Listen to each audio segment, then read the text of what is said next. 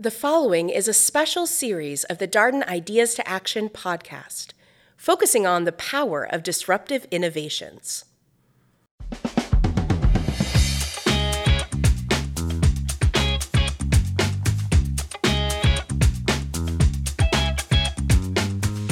Good Disruption, a lively discussion between UVA Darden School of Business professors Yael Grushka Cockayne and Mike Lennox on cutting edge technologies and practices that are challenging the status quo.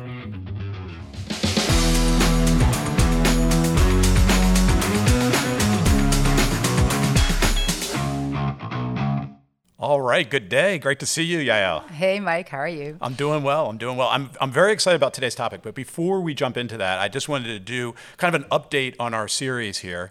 Um, we released our podcast on cryptocurrency the same week that cryptocurrencies basically collapsed.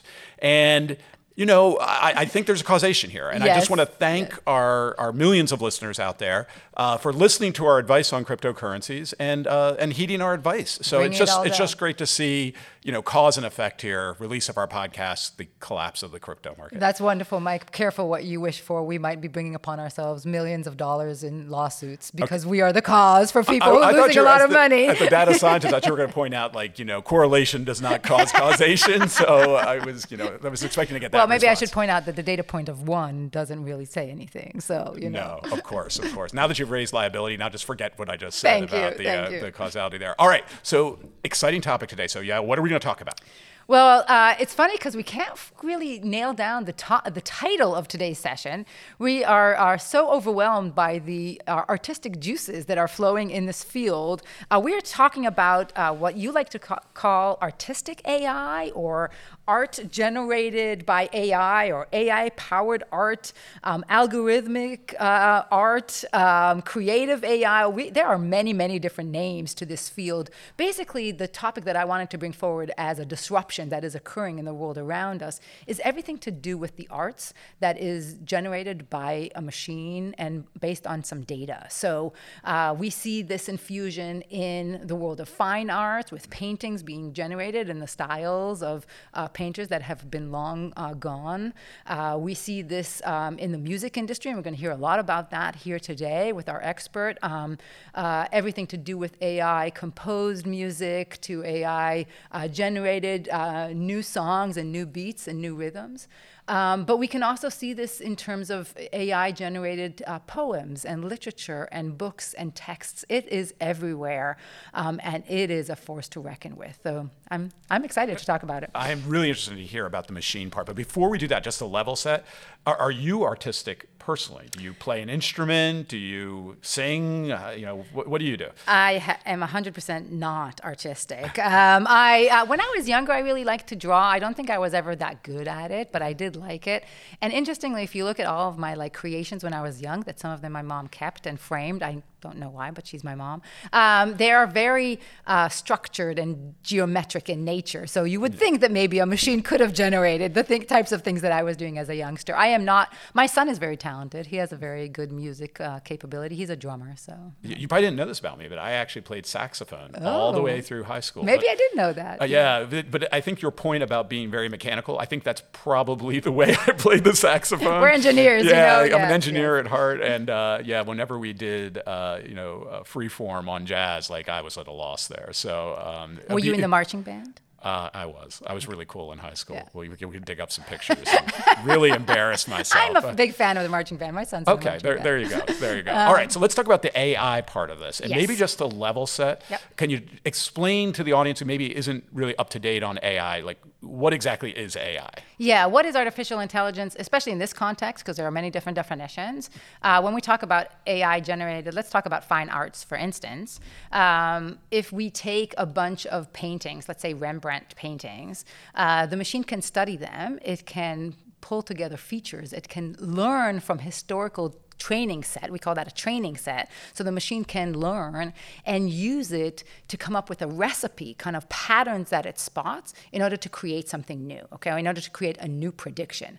So when we talk about artificial intelligence, we're talking about some kind of capability to learn, extract patterns, and then identify those patterns to make predictions about something new into the future. And I would observe that some of the techniques that are being used today have really been around for you know decades. Um, as a as an engineering student in the 90s, I was learning things like neural networks, uh, basically mimicking the synapses in the brain to generate uh, an artificial intelligence. I always like to say what's what's changed over the last 30, 40 years is one processing power. Correct. So the processing power we have today far outstrips what we had even in the uh, early 90s. And then the second is the data. There's just so much more data available uh, there, than there was in the past. And, and, my understanding in some of these creative arts, they're leveraging the fact that online you can find, in essence, an infinite catalog of either pictures or artwork or uh, or music. So not so the data in some ways perhaps was out there always, but it's now being digitalized and digitized in a way that is accessible to more people. So it's about the storage has improved. We can find places to put that data. We can share it more readily. And going back to the computing power that you talked about, we can process it and manipulate it in ways that those algorithms that have been around for a long time, as you say, can util- be utilized at much faster speed, faster pace, and at more accuracy, at a better accuracy rate. So they can produce a great output um, much better in terms of their predictions because they have more data to build on and they can do it faster and bigger. And I'm glad you mentioned predictions here because I think what makes this topic in particular so fascinating is the creative part. So, as many of you probably know, artificial intelligence has exploded over the last decade plus. Uh, a lot of the solutions that they're providing are in this predictive mindset, uh, you know, predicting um, different events, maybe predicting uh, how a machine will work and the like. Um, but what's fascinating about this topic is I think a lot of people maybe generally think, wait, this is where AI shouldn't be able to do it, right? They shouldn't be able to write original music. They shouldn't be able to generate an original painting. So how is this possible? It is so fascinating because um, I was going to bring it up in the context of when we analyze and we think about this as a disruption and we think about um, the threat that machine learning and technology and AI has always Im- imposed. People typically think about the more mundane, automatic, routine type of operations that are rhythmic and repeated, that that's where the displacement would happen, that that's where people would lose their jobs. And here, indeed, we're talking today about this field and we're going to talk about a lot of creative people artists and writers and composers and musicians, how is it that we're standing uh, uh, or we might be viewing a technology that could uh, leave these individuals without a job?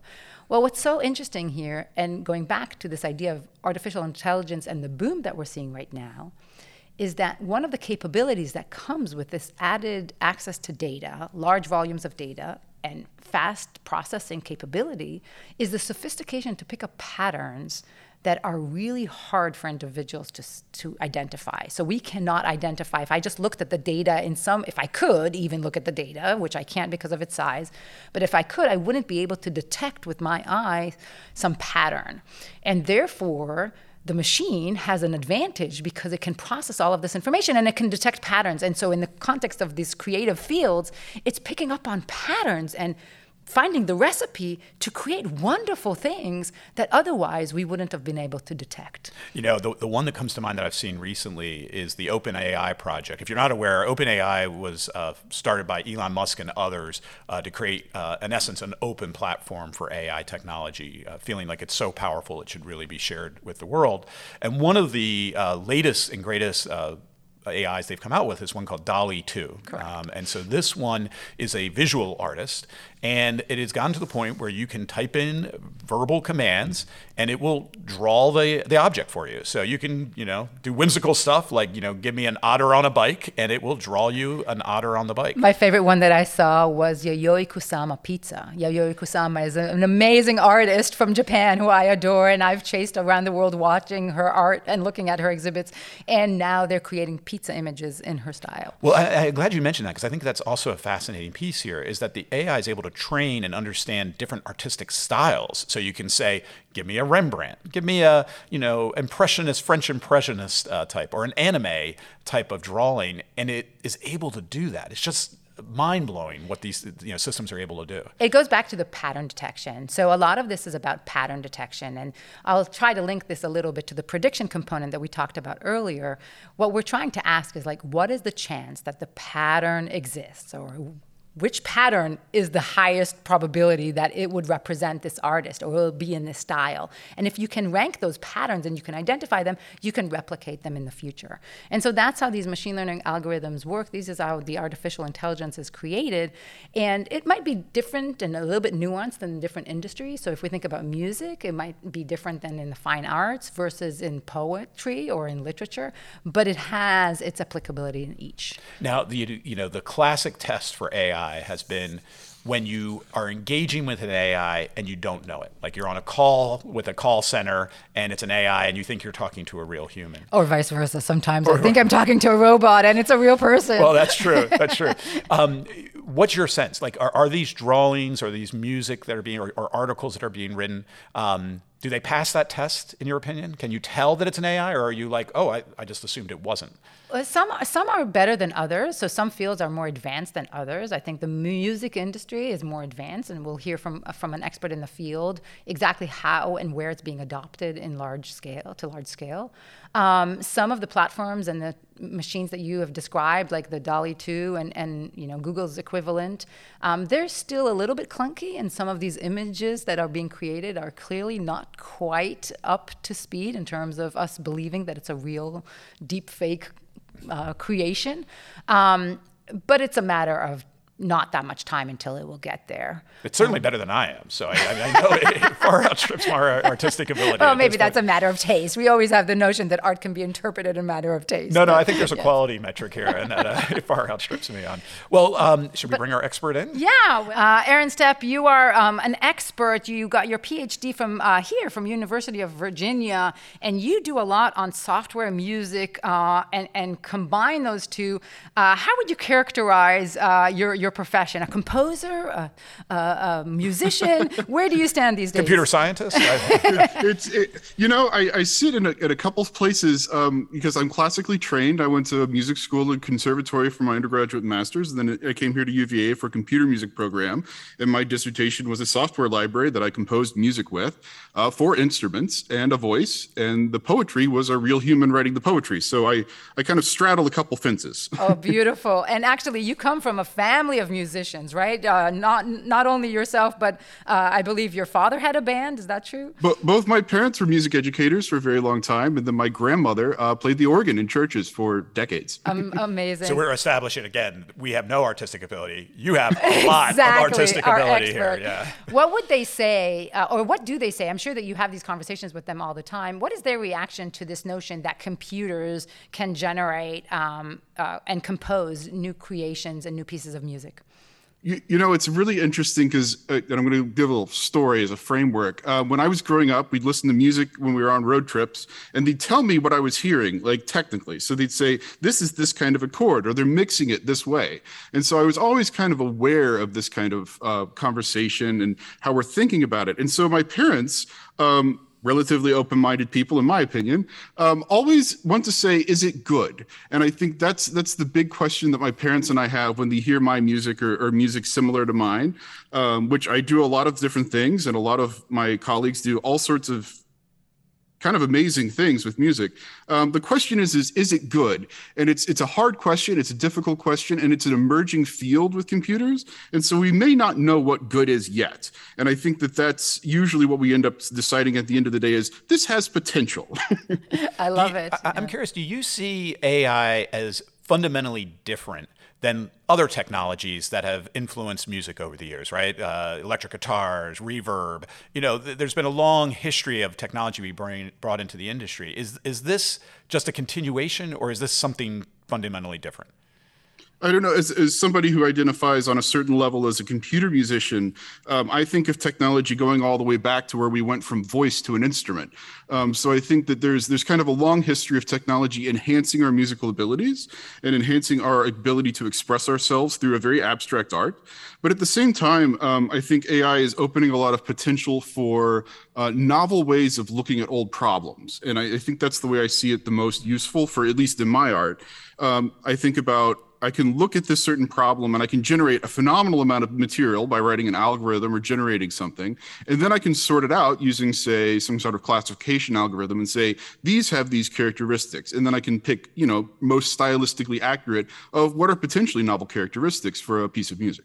I That- love it. That's interesting because it makes me think like, are you the composer then, or are you the producer? Are you like a producer sitting Or here with a bunch of different or a tracks, programmer, yeah, right, right. Uh, and then picking the best ones? Yeah, no, it's it's challenging. Um, something that comes up a lot is that we have been producing music with uh, algorithms for a long time, and the joke that my undergraduate professor in electronic music, John Gibson, said: when a computer wants to sound human, it just randomizes it, and uh, it's kind of a long-standing problem. And we're getting to the point where no longer will it be quite as random, in the sense that when we're creating new art, we can say we actually are looking for a certain result. And so when I design an algorithm to say compose a piece with, I actually know what I want it to sound like. I know the pitch characteristics I want, I know the rhythmic characteristics. And so I want to teach the computer or train the computer in a certain way to generate those materials. And uh, you mentioned something really interesting. You you are personally uh, classically trained musician. Um, as we talk about this, you know, next evolution in music, do you see it affecting and disrupting how musicians get trained? Like, do you think that classical training will mean something else in the next generations as we, embo- you know, embrace some of this computer mo- computer generated uh, op- option?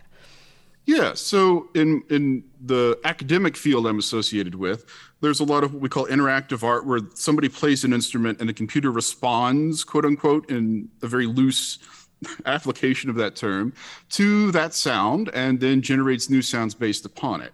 And um, increasingly, we're finding the professionals who want to have solo careers are embracing that technology on a certain level. Um, not all of them. If these are people who want to engage with development of technology, they want to be solo artists, and they would love to do a recital where they can walk in, set down their laptop, and play a concert. Um, and those people are really fantastic and interesting. There will always be Hilary Hahn and Joshua Bell playing their solo pieces with orchestra and won't do electronics, and that's wonderful and beautiful. We need that too. And I think at a certain level, um, technology is developing in ways that we can educate people in more specific terminology. Like you played this in a certain way with the computer feedback. When I used to teach lots of lessons, um, I often would use a sonogram to help the student understand how their timbre worked. And then they could understand, okay, I have a lot of dark sounds, the lower frequencies in their sound, or a lot of high sounds. And they could learn and practice how does that sound, and they would get visual feedback. And I think AI has a lot of promise for that. I, I'm curious on that last point. You know, when you start talking about dark sounds, and th- these sounds like distinctly human domains, right? That you know, the AI doesn't have a personality. It doesn't have preferences, at least in the way I think we think of them as humans. Um, is is well one is that a correct assumption and and two if you just gave an AI an opportunity can can it just create on its own or is it always kind of influenced by the by the artist who kind of trains it at the at the beginning of this process Yeah, just like humans, we're the, the computer is influenced by what we feed it. So, of course, I've been fed music my whole life, like most people who are alive today, and I have developed a certain set of individual preferences and tastes. I don't think computers, um, from what I've done, can develop that level of preference and taste, that kind of novel individualness. Um, but what we can do is we can select what material the computer is going to choose from. So if we say, I want something that's in a Bachian style, we can select a lot of Bach pieces. Or if I want to generate something that's completely new, I might compose something by hand and then generate variations upon it and then feed that into the system and see what comes out. so as my daughter always says you know if she wants to create a you know in the genre that I like like dad sad country music you know we can we can train it to do that Totally train it to do that. Well, let's let's let's say we can train it to learn three chords and the truth. I love it um, well, this this kind of reminds me of uh, bringing bringing it a little bit to the business world uh, in some way. This reminds me of the notion. I think I read that um, in movies and cinemas and um, you know TV shows. I mean, the entertainment industry is booming, and I think even you and I, Aaron, talked about this a little bit. That um, like you can teach a machine a little bit about soundtracks. So like I can feed in a bunch of romantic sounding musics, or you know the the thrillers. You you know that music that something's about to happen. We all know it. How do we know it? We feel it because we've seen all these movies and we've heard the music that kind of precedes something dramatic happening. We can train machines machines to help us do that kind of work. Um, is that a field that is uh, uh growing fast? Like, what do you think that that's where it's going to um, infuse i can see a lot of cost savings there uh, specifically yes no you're right that it would be incredibly cost saving for studio production studios to do that um, i think there's there's kind of two elements that go into it and one is the psychological element of a computer made that not a human and there's always especially even with my music there's that reaction where some people are like but you didn't do it. And, and I think that there's a certain point where that cachet of a human doing something will always have some sort of financial value, especially for prestige institutions. But I think at the same level, you, you all have talked a lot about training data and understanding that. When we talk about how we put music together, we would say, what are the elements of the music? Uh, from a very theoretical standpoint, is in like first year theory. And we would say, what are the notes that are being played? How are they combined? What instruments are being played? What are the rhythms? And we would break it down to that element. And so, yeah, we could generate, especially as systems get more sophisticated and faster, um, we could generate really interesting soundtracks and we could have a computer play them because there are these phenomenal sample libraries. And I think that it's uh, it's an interesting disruption in the sense that we all felt like our creative selves as humans are significant and important, and yet this computer might be able to do it too. Faster and cheaper, uh, that's for yes. sure. Yeah. I mean, and I would think the substitution effect comes to mind here. That even if you need some creative people, you're going to need less of them in a world where you're enabled by AI and technology here. Is is that true? And, and if so, is there angst in the you know the composing industry or the musician industry about uh, what AI is able to do? Um, I think there's a very human hope in music is that people will always want to go to concerts and see people play. I think because it is very satisfying. I think at the same time, um, as all industries have the opportunity to say, let's let's find faster cheaper ways of producing more and more art. We can expect to see that more. And i don't think there's a lot of angst in the industry because i don't think a computer could ever quite accumulate my life skills. Well i just uh, I think, yeah go ahead. yeah go ahead I was just, I just, I was reflecting on everything that you just said, Aaron, and I just came back. You know, three nights ago, I saw Tears for Fears live in concert, and I've been waiting, you know, arguably my whole life to watch them live, and I don't think I would ever go if that was a computer generating those sounds. So yes, but of course, ABBA now has holograms playing in London. yes, so. they do, they do. that I, am tempted to go and see ABBA in London, actually. Actually, that you know, and that has always been fascinating to me um, about again, thinking as a business person, but like copyright and ownership, and that if you can bring up, I mean, they're still alive, but you can imagine uh, Tupac was the one that they did an original hologram, and you can start to create music and sample over previous artists. You know, what does this say about intellectual property? Who owns it? Who controls it? Uh, you know, do does Elvis get revived here and starts putting out new music because an AI does it? I mean, do we want more new Beatles stuff coming out? I think we all kind of want to, but uh, you know, I think there'd be a market for it. I know there would be a market for it for sure. Um, Aaron, I wanted to kind of segue a little bit and ask you a little bit about um, your current position. I think you are doing some exciting things at uh, Muvik Labs. Can you tell us a little bit about that? Um, for context, a very different domain, a very different use case for music, uh, but one that is in desperate need today. So tell us a little bit about this. Yeah, so I, I work with a company called Muvik Labs, and we create interventions uh, essentially for um, our clients, which we're getting ready to launch. Anybody can be a client and they are basically videos and we use um, research and psychology to create videos that interact that you breathe with um, and therefore anxiety treatments um, ours is special because we focus on music primarily um, which is why i'm at the company because I, I am literally an expert in what they need That is fascinating. So, how does the AI and the technology interact here with the music and then with the kind of uh, assistance that it provides people under, um, you know, anxious or anxiety situations? Yeah, yeah, yeah. So, in general, in the field of healthcare, this is becoming a thing. And uh, the idea of generating content you know is because people are going to watch these videos and maybe they feel really good after one they want to watch another one and we need to be able to generate a lot of content. And so the idea of generative art or a generative practice to where we are creating a phenomenal amount of content over time um, is really important. And different industries and different companies inside of this have different ways of dealing with it. And um, i think that there are a lot of approaches. Some people are generating everything. Some people are simply pairing up AI with existing music and saying, this is your mood, this is what you like, we're going to link it up. And other people are writing algorithms that generate content. So it's a really interesting field. Um, it's kind of an exciting time to be in it because it's emerging, but at the same time, there's a dramatic need, not only with the pandemic, but our company works directly with refugees in the Middle East. And um, it's, it's, it's a profound tool for them to um, have a small, very you know easy intervention for them to breathe along with these videos that is very low cost. It's incredible. I mean, given the shortage uh, in everything that we know around us in terms of support for mental health issues and uh, people under extreme stressful situations, and the fact that you know technology and everybody has a phone and technology is changing, uh, it, it seems like there's a lot of promise there to help people in need. You know, I, I, I, hadn't thought about this, but are we going to be in the near future here when I listen to Spotify, which right now uses AI and predictive algorithms to choose songs for me, that it will just move to making songs for me, and it will be truly a individualized, cultivated music experience. Yeah. Well, interesting. Yeah, it's interesting. I think the idea of generating a pop song.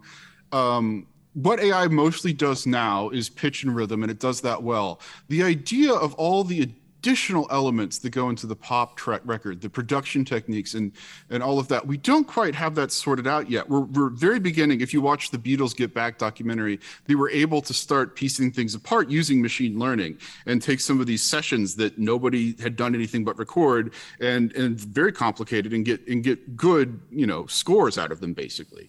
And it's a very interesting technique. You can select different sounds and parts. Um, but we're, we're a ways from being able to say generate random person, random style, um, and it not be performed by a dinky little computer voice going bleep, bleep, bleep, bleep, which is like canonical computer music 101, which we have fortunately migrated from as technology has grown.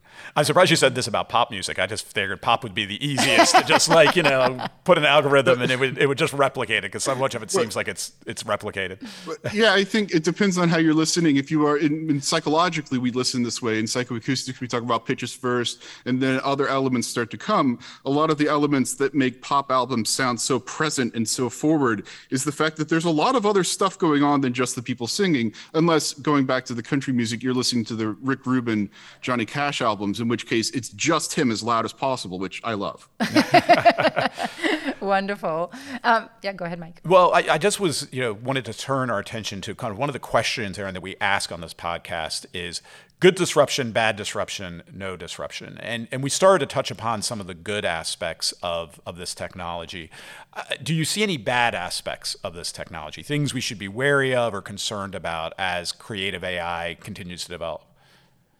Uh, yeah, I think uh, ownership is a big thing, and ownership is a problem now in the industry and has been for a long time. We live in a litigious society, which is part of it, but also there's this this this notion that somehow um, there are boundaries or rules on who is making what and how those notes are configured and that those notes can only be configured by some person in some way.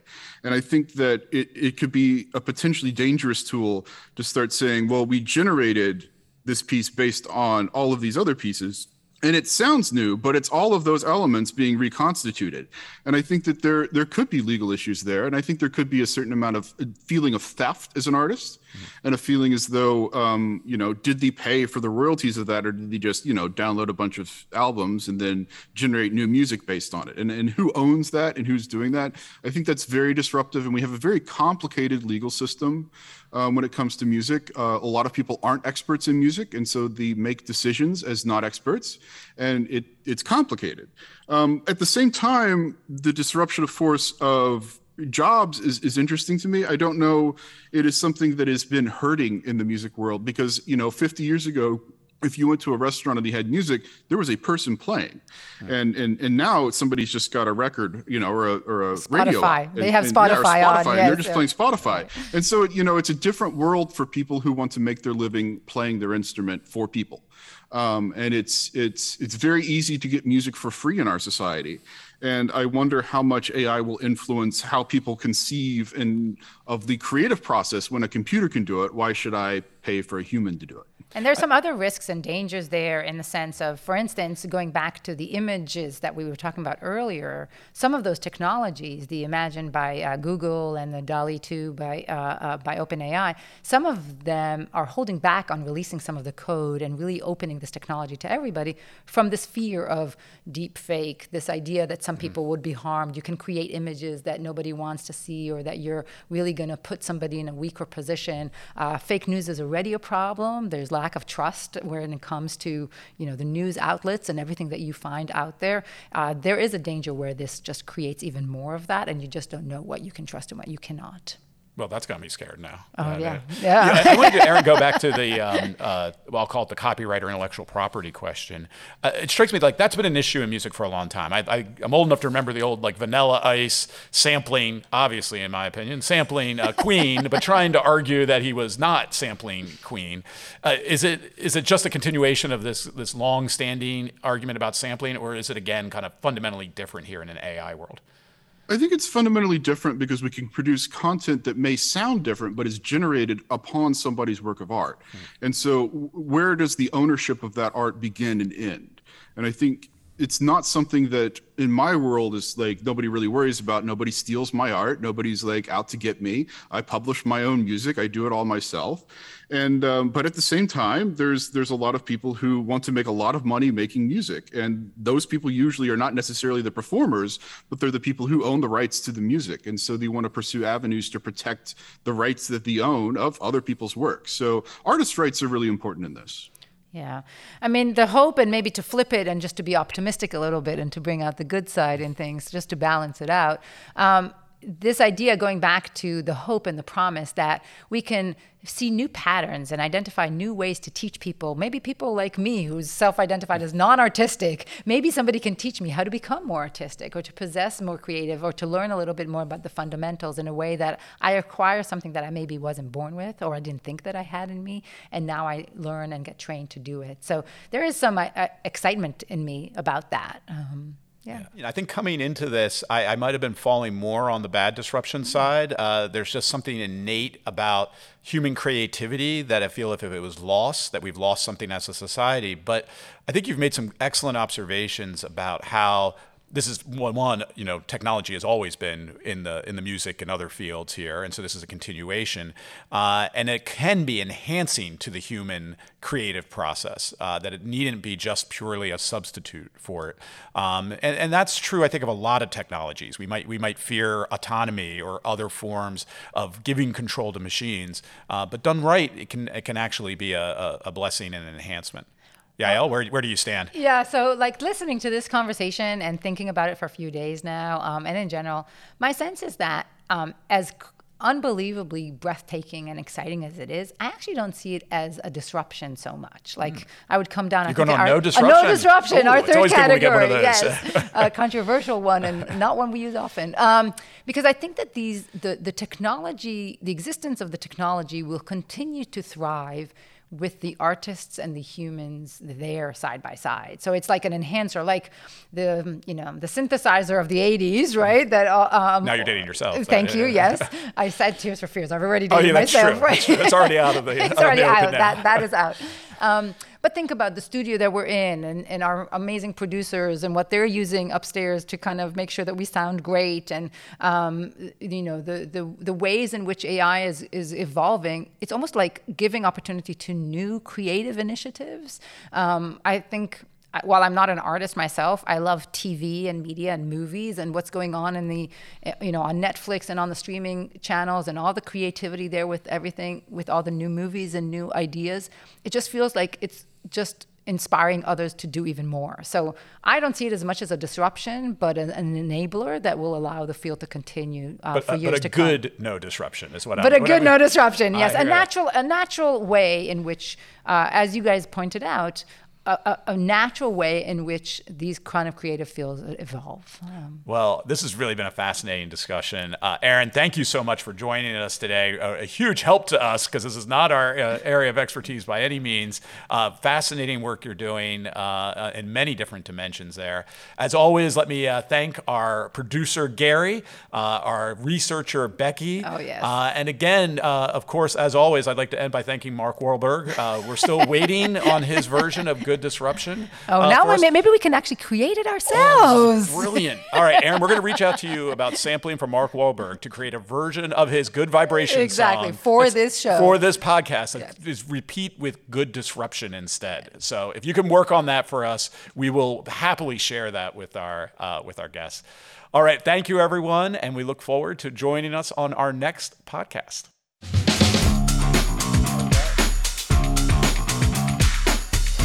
Good Disruption is a podcast from the University of Virginia Darden School of Business.